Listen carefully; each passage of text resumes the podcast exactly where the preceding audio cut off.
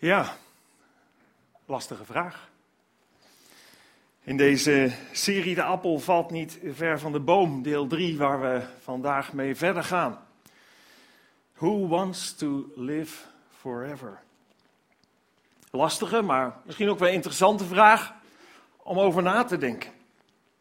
Wie zou er wel eeuwig, wie zou er wel voor altijd willen blijven leven?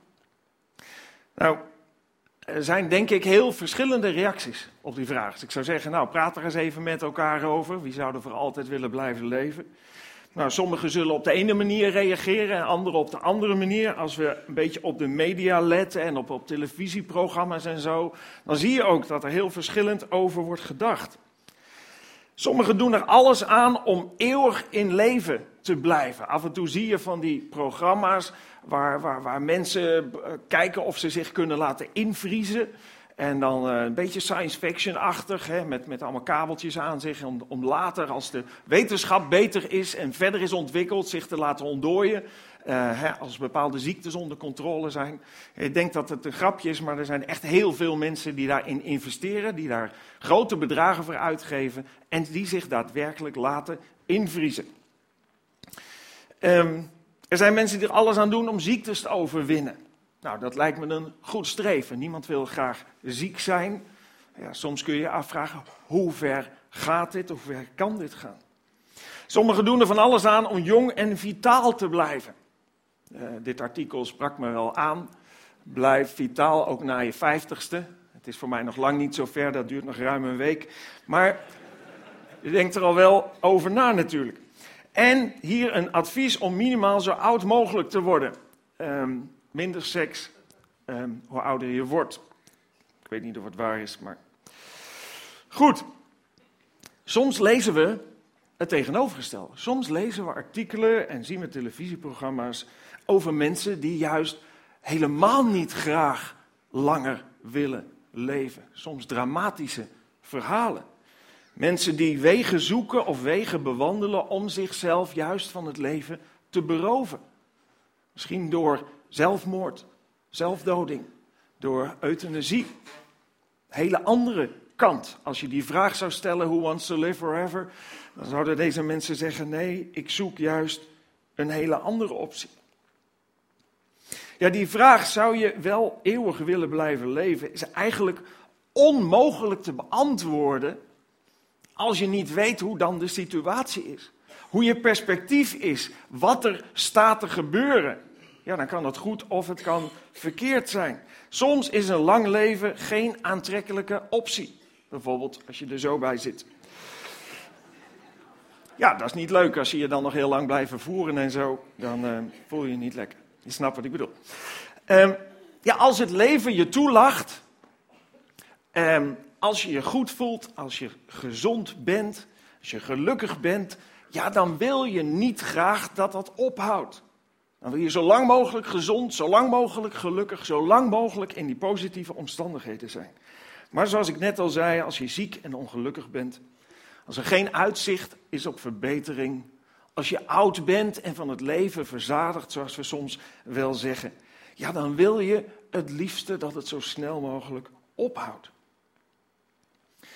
Er is een zekere Dr. Aubrey de Grey, een beetje excentriek uitziende, maar zeer intelligente meneer, um, die de laatste tijd regelmatig in het nieuws opduikt. Ik weet niet of je ooit van hem hebt gehoord, maar de laatste jaren is hij regelmatig in het nieuws, de laatste maanden nog wat vaker.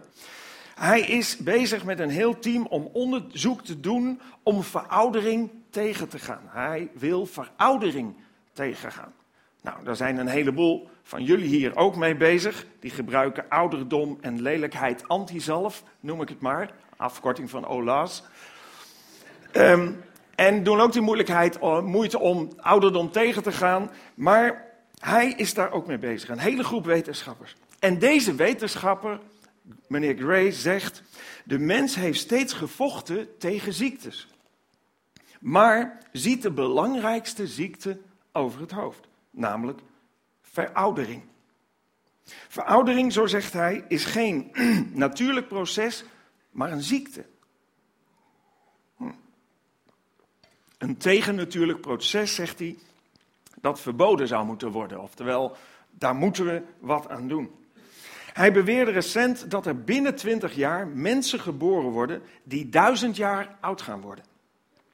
Dus de ontwikkelingen in de techniek, zegt hij. En waarom? Omdat we in staat zullen zijn, volgens hem, om genetische defecten in cellen te repareren en versleten onderdelen te vervangen. Je, je begint een beetje op de APK te lijken. Je gaat af en toe even ergens naartoe en dan kijken, oh, die onderdelen zijn versleten. Even een beurt en even wat cellen repareren. En dan leef je gewoon voort. Ja, tijd zal het leren. De leeftijdsgrens van de mens nu is zo rond de 120 jaar. Er zijn wel claims van mensen die ouder zijn geworden, maar eigenlijk heel vaak slaat het nergens op of is het helemaal niet te verifiëren, omdat er helemaal geen bevolkingsregister is uit die tijd die dat kan bevestigen. Het is ook opvallend dat de lijsten van mensen die, die in de buurt komen, uh, dat er lijsten zijn van mensen die allemaal in de buurt komen van die 120. Dus daar zijn enorme lijsten van, van mensen uit verschillende landen. En je ziet eigenlijk niemand over die 120 gaan. Er is een claim van iemand die 122 is geworden, maar ook dat blijkt moeilijk verifieerbaar te zijn. Heel veel van 119, heel veel van 118 en daaronder. Een forse leeftijd natuurlijk al. En de mens blijkt ook, wordt steeds wat ouder. 120 is een leeftijdsgrens die je ook in de Bijbel tegenkomt. Een leeftijdsgrens die op een gegeven moment in de Bijbelse geschiedenis werd gesteld ten gevolge van de zonde van de mens. Dus het was, ja, een, zou kunnen zeggen, een corrigerende maatregel. Ik geloof zelf dat God de wereld heeft geschapen met alles wat erop is. Ik geloof dat Hij ons heeft gemaakt. En ik geloof ook dat er geen enkele reden is om aan te nemen dat de eerste mens of mensheid, de eerste mens, sterfelijk was. Dat de eerste mens sterfelijk was. Er is geen enkele reden eigenlijk waarom een mens sterfelijk zou zijn. Als je kijkt naar ons lichaam, hoe het ontworpen is, dan is het heel goed in te denken, zoals er nu een reparatiesysteem is, die op jonge leeftijd ook nog goed functioneert en snel functioneert. Dan is het in wezen een kwestie van als je de grondstoffen binnenkrijgt om die reparaties uit te voeren, dan is er geen enkele reden waarom je zou sterven. Cellen worden gerepareerd, cellen worden vervangen, verouderde cellen worden vervangen door nieuwe. Iedere dag worden er miljoenen cellen vervangen bij ons allemaal. Alleen dat proces gaat niet door. Het proces vertraagt of daar komen fouten in. In wezen is ons lichaam ontworpen voor onsterfelijkheid. Daarom is het ook niet zo raar wat die meneer de Grey zegt. Want die zegt gewoon, ja, als wij daarna terug kunnen, als we die fouten die erin zitten kunnen repareren, ja, dan gaan we ook onze leeftijden weer verlengen. Maar dan moeten wel alle genetische fouten worden opgelost. Dan moet het lichaam niet langer ook onder invloed zijn van de verwoestende ehm, eigenschappen eigenlijk van de zon. Want dat is het meest verwoestende. Dat noemen we entropie of de tweede wet van de thermodynamica. Die zegt dat alles van nature geneigd is om naar chaos toe te gaan. Nou, dat kun je als je niet weet of dat zo is, dan moet je je tuin maar eens een, een, jaartje of tien gewoon laten liggen. Of laat zonder iets eraan te doen je auto maar eens 50 jaar voor de deur staan. Met grote zekerheid kan ik je zeggen dat die niet meer functioneert, dat de banden kapot zijn, dat de lak beschadigd is. Alles gaat van zichzelf stuk onder invloed van onder andere de zon. Dat geldt voor onze mensen ook. Daar gaan dingen kapot. Dan moet er natuurlijk ook geen ongelukken gebeuren. En dan moet er ook goed voedsel zijn. En daar gaat het ook mis, want ik geloof dat onze sterfelijkheid, zoals ik net al zei, direct verband houdt met de keuze die God daarin heeft gemaakt. Op grond van onze zonde. Op grond van onze keuzes ten opzichte van God. Toen God de mensheid schiep, gaf hij de mens één enkele wet. Een heel dun wetboek.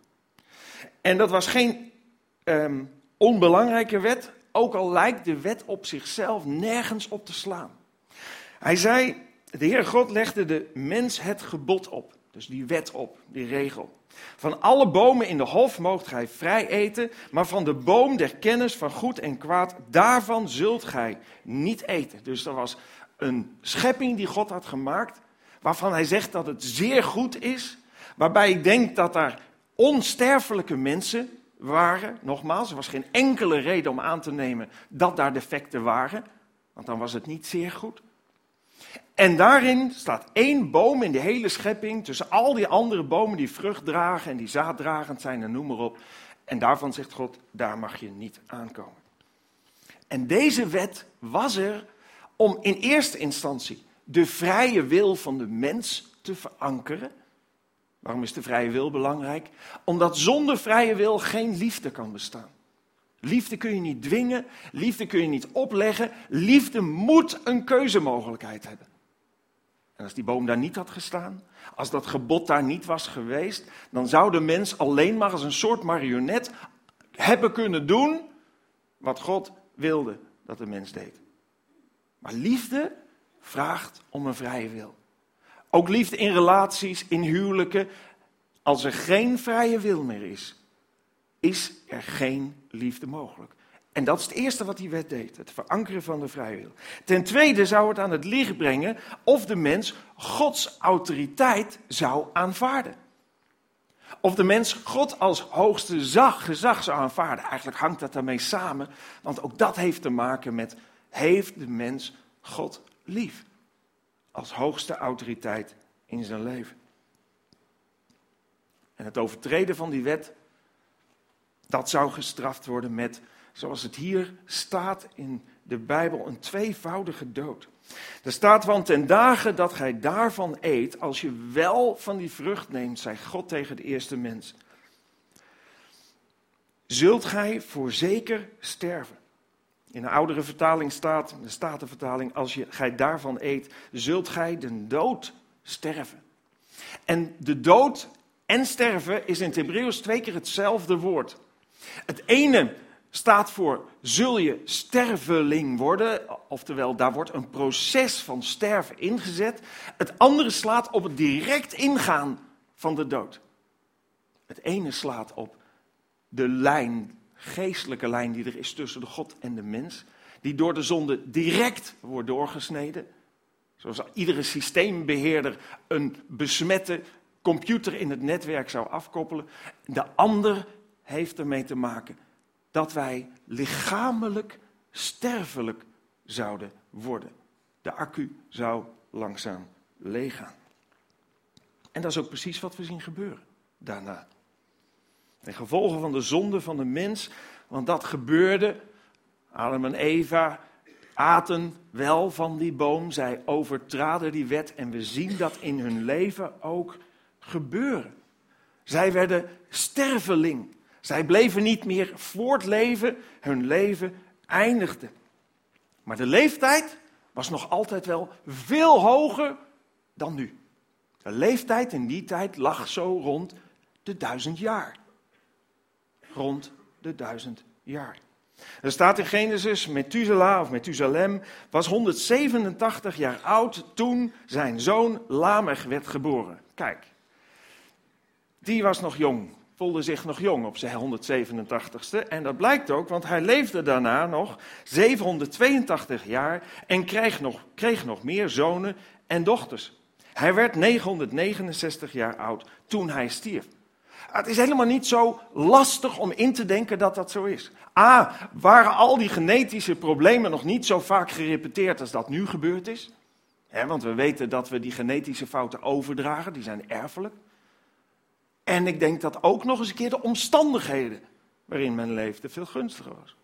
En nogmaals, als we daadwerkelijk naar ons lichaam kijken en bestuderen hoe cellen in elkaar zitten, hoe het vervangen wordt, is duizend jaar eigenlijk niet zo'n probleem.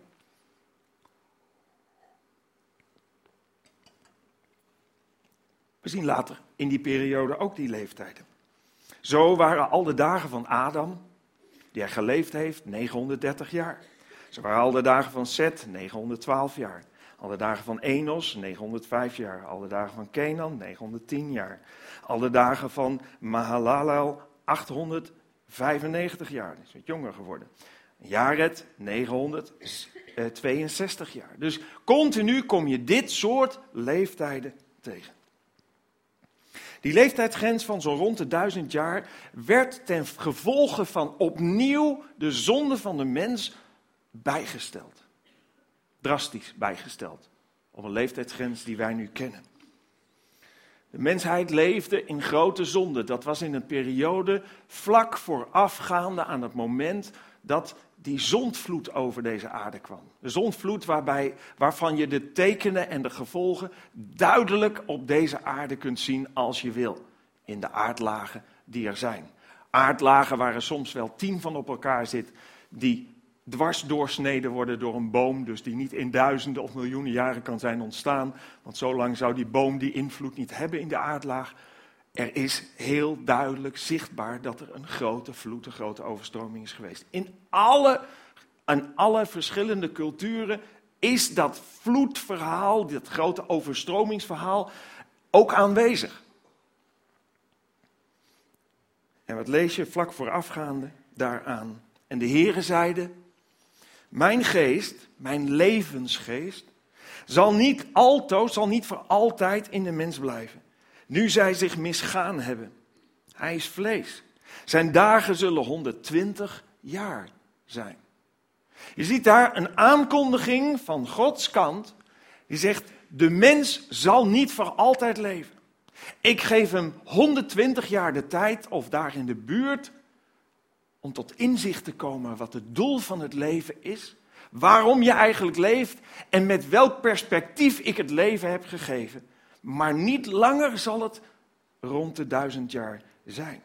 En je ziet ook in de geschiedenis van de Bijbel daarna heel snel die leeftijdsgrens teruglopen. Daar gaat nog best een periode overheen, want er is een gebeurtenis die dat ook in de hand heeft gewerkt. Want de zondvloed die daarna kwam, die niet lang na die uitspraak kwam, wordt gezien als de belangrijkste oorzaak van de veranderende levensgrens, leeftijdsgrens.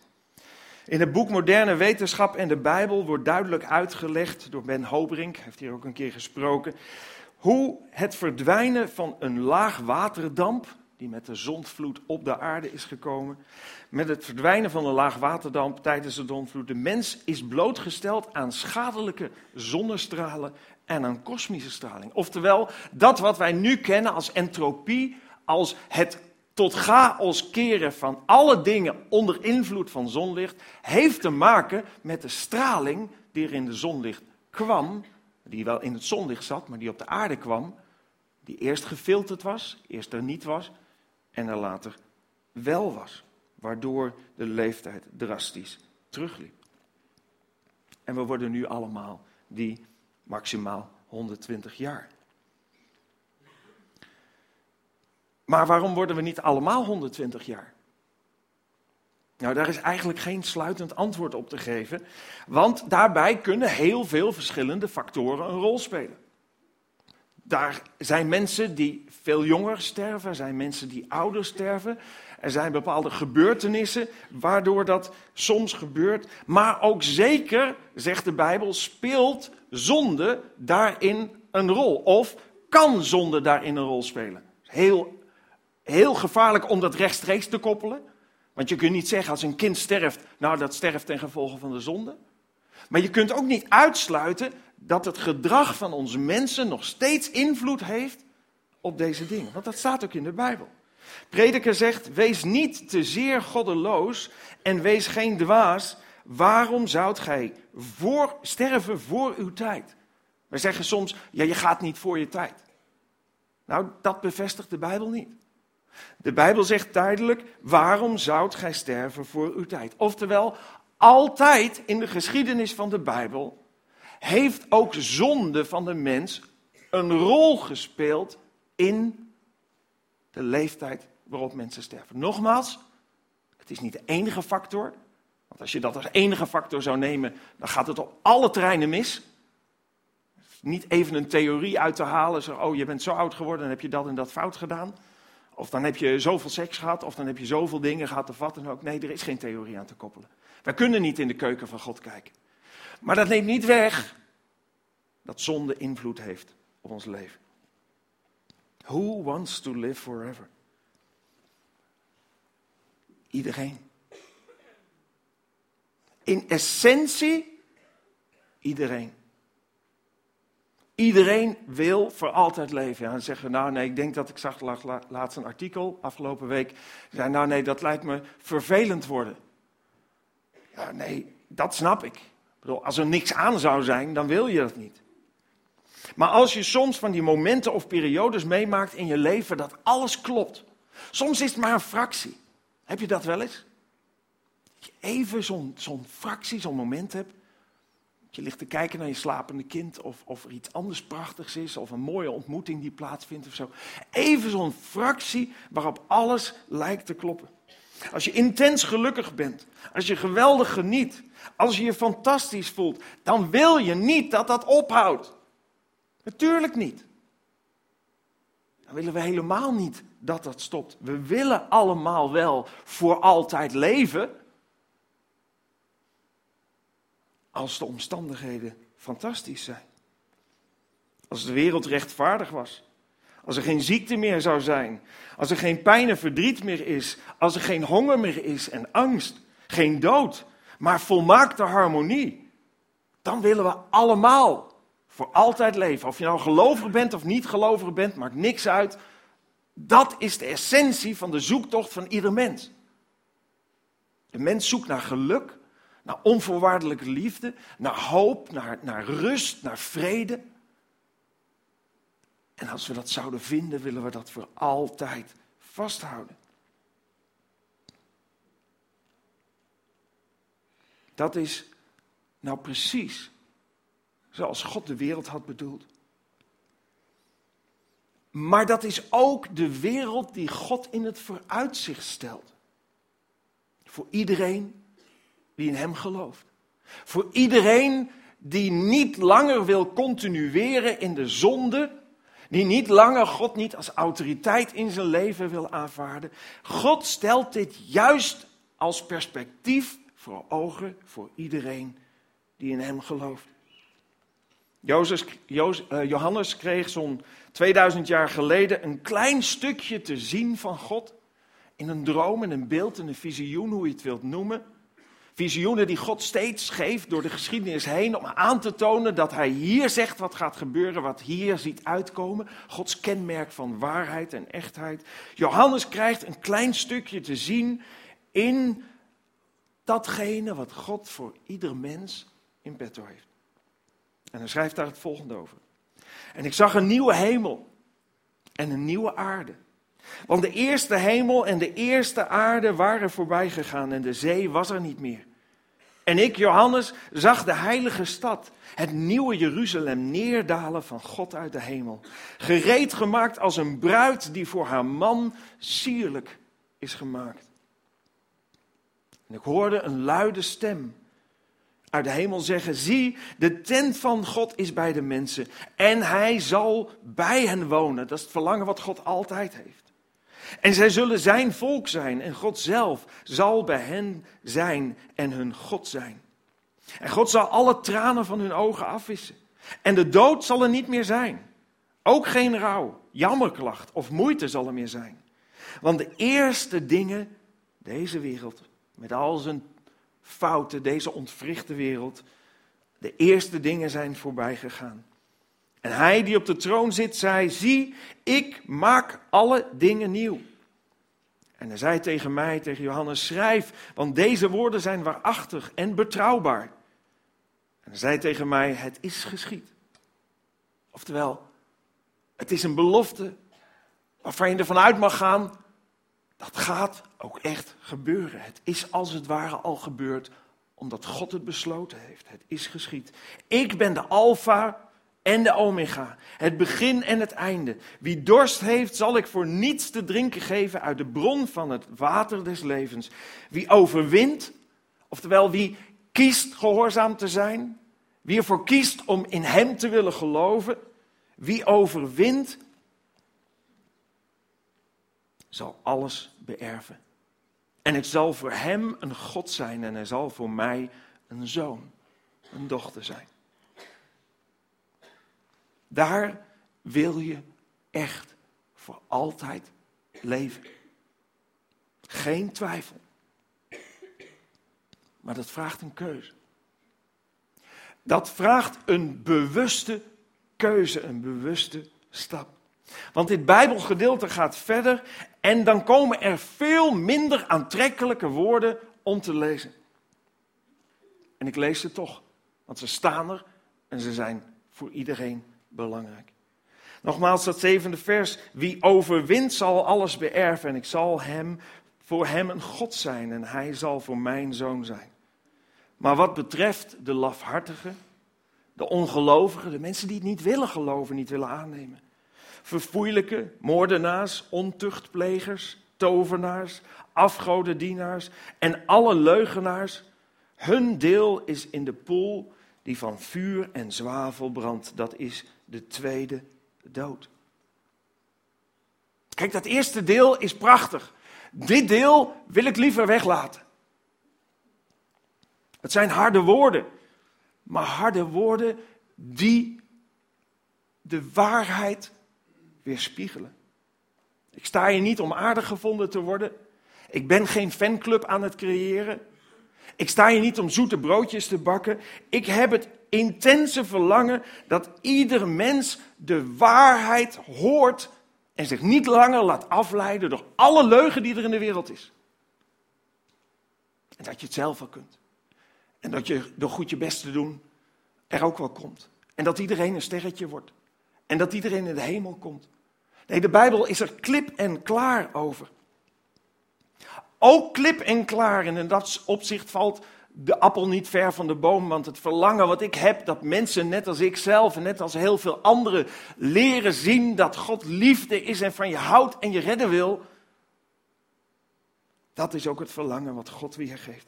God wil dat alle mensen gered worden. En de waarheid leren kennen.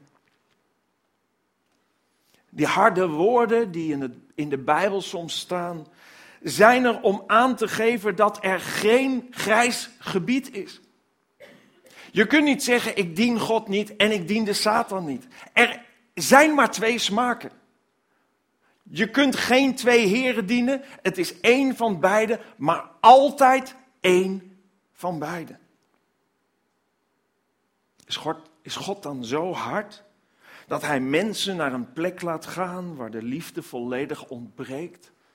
Waar mensen altijd lijden? Nee. Hij is zo liefdevol dat ondanks het feit dat wij mensen hem hebben afgewezen, hij ons niet los wil laten. Hij steeds op ons gericht blijft en, en steeds maar die uitnodiging laat horen. Kom. Kom, want je hebt één leven de tijd om te bepalen waar je in de eeuwigheid zult zijn.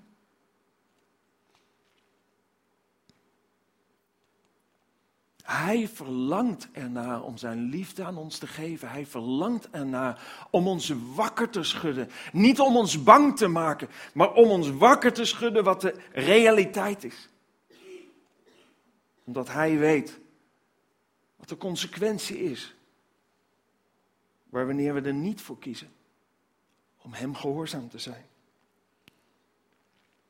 En God liet zijn optimale liefde zien. Doordat Hij zijn Zoon, de Heer Jezus Christus, naar deze wereld stuurde. En dan lezen we, en met dat gedeelte wil ik eindigen. Want zo lief heeft God de wereld gehad. Zo lief. Dat hij zijn enige geboren zoon gegeven heeft.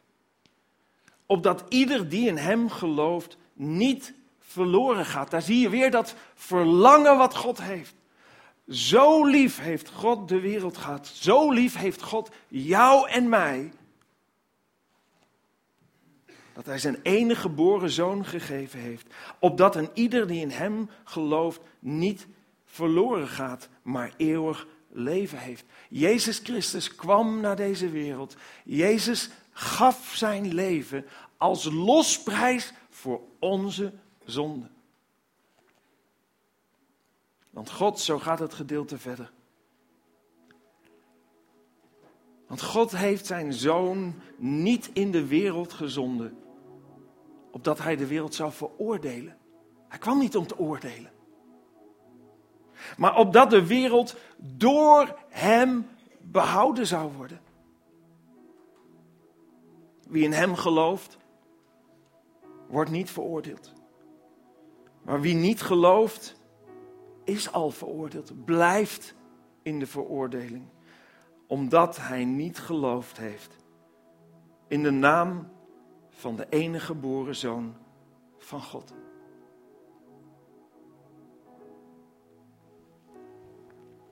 Wat doe je met deze oproep? Blijf je terzijde schuiven? Blijf je in je leven God de schuld geven voor dingen waarvoor we eigenlijk in de spiegel moeten kijken?